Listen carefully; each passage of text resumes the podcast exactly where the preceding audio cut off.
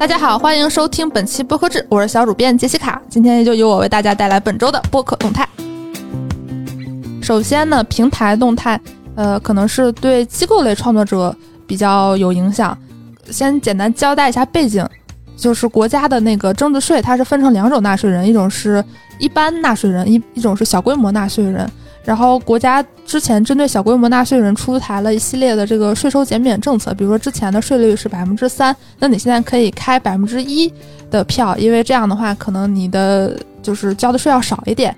但是这个政策已经适用了一段时间之后呢，荔枝他们也发了一个站内信，就通知说，呃，虽然国家出台了这个政策，但政策本身呢，它是说你可以享受这个减税待遇，你也可以不享受，就是百分之一和百分之三这两个税率其实都是可以开得出来的。荔枝他们将只接受百分之三征收率的增值税专用发票，如果你开的是百分之一，就需要退回重开。可能这个对部分机构的创作者会有一定的影响，请大家注意。如果和荔枝有一定的这个财务往来，需要为荔枝开专票的话，如果您是小规模纳税人，还是需要开百分之三的这个发票，请以后多注意。本周播客动态呢，嘿就厉害了。上周刚刚结束了喜马拉雅的活动，那这周的一个新的线下活动又启动了，是 CPA 中文播客奖城市站二零二三 Chinese Podcast Award City Tour 将正式启动。它这个城市站不仅是会有一站，它会有北京啊、上海啊、深圳啊这等等之类，嗯，更多行程呢还在确认中。目前首站呢确定是在北京，会在狼园的 Chai Space。二月二十五号，也就是本周六上午是营销专场，它的主题是直面用户，深入人心。二月二十五号晚上十九点到二十一点，就是晚上七点到九点是创作者专场，主题呢是听见春暖花开。创作者专场到场的嘉宾将包括艾勇、樊一茹、老袁、金花等等。如果您对这个活动感兴趣的话，可以添加播客公社的客服报名。每周推荐一个新播客呢，是推荐。大家一个付费节目是由日坛公园出品的，李淼主讲，小伙子主持的音频付费节目《北九州监禁连续杀人案》。因为我之前就是在微信上看过很多相关的报道，也追更过这个系列的案件，所以我知道这个案件的本身它的文本质量是非常高的，而且确实有日坛公园他们出品，它的这个音效啊，它的这个各方面的主持配合都非常的经典。如果大家对这个系列感兴趣的话，可以在小宇宙购买收听。首周上线的话，它会有一个优惠价格是四十九块九，之后可能会涨价。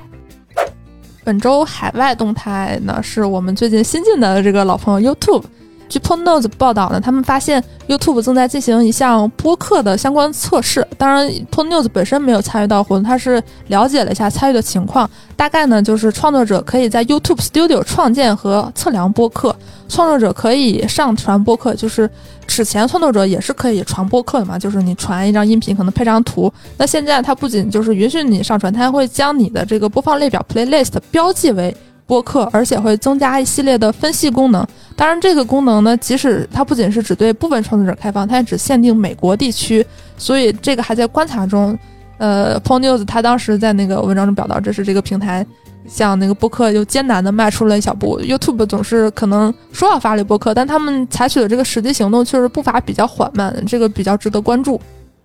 还有呢，是一个工具项的动态，在线播客创作工具 Podcasto 增加了一项新服务，叫 Revoice。创作者可以在软件读完他们要求的七十个句子之后，他们就会读取或者分析你的这个声音。你之后你就可以只要使用文字就可以录制和修改博客。这个听起来蛮吸引人的，就是相当于 AI 的在博客中的应用。就是很多创作者他可能比如说有比较好的逐字稿，那可以尝试使用一下这样，这样对于剪辑啊或者制作都会降低一定的难度。不知道对于中文播客创作者支不支持？可能现在。只限于英语地区，我很期待，就是中国可能会有一个类似的工具吧，或许可以给大家带来一些很新的内容。最后一条动态呢是 m a g l a n AI 和 ARN 的 a r h a r t Podcast Network Australia 的新数据，这个机构不重要的，就是说明了一下2022年呃第四季度澳大利亚的这个播客广告支出情况，其实增长还是蛮大的。之前我们总报道美国，其实很多播客的增长是。在全球各地都在爆发中，比如说澳大利亚，他们的，呃，就 year to year，就是较去年增长的是百分之三十六，这个比例还是蛮大的。然后其中最大的三个广告商呢是亚马逊、Marcast 和 Paramount，偏线上流媒体。呃，然后其中呢，在具体的播客类型中，电视和电影、教育还有真实犯罪是播客广告支出增长最大的三个类别。好，以上就是本周播客动态，期待能在现场遇到大家。我们下周再见。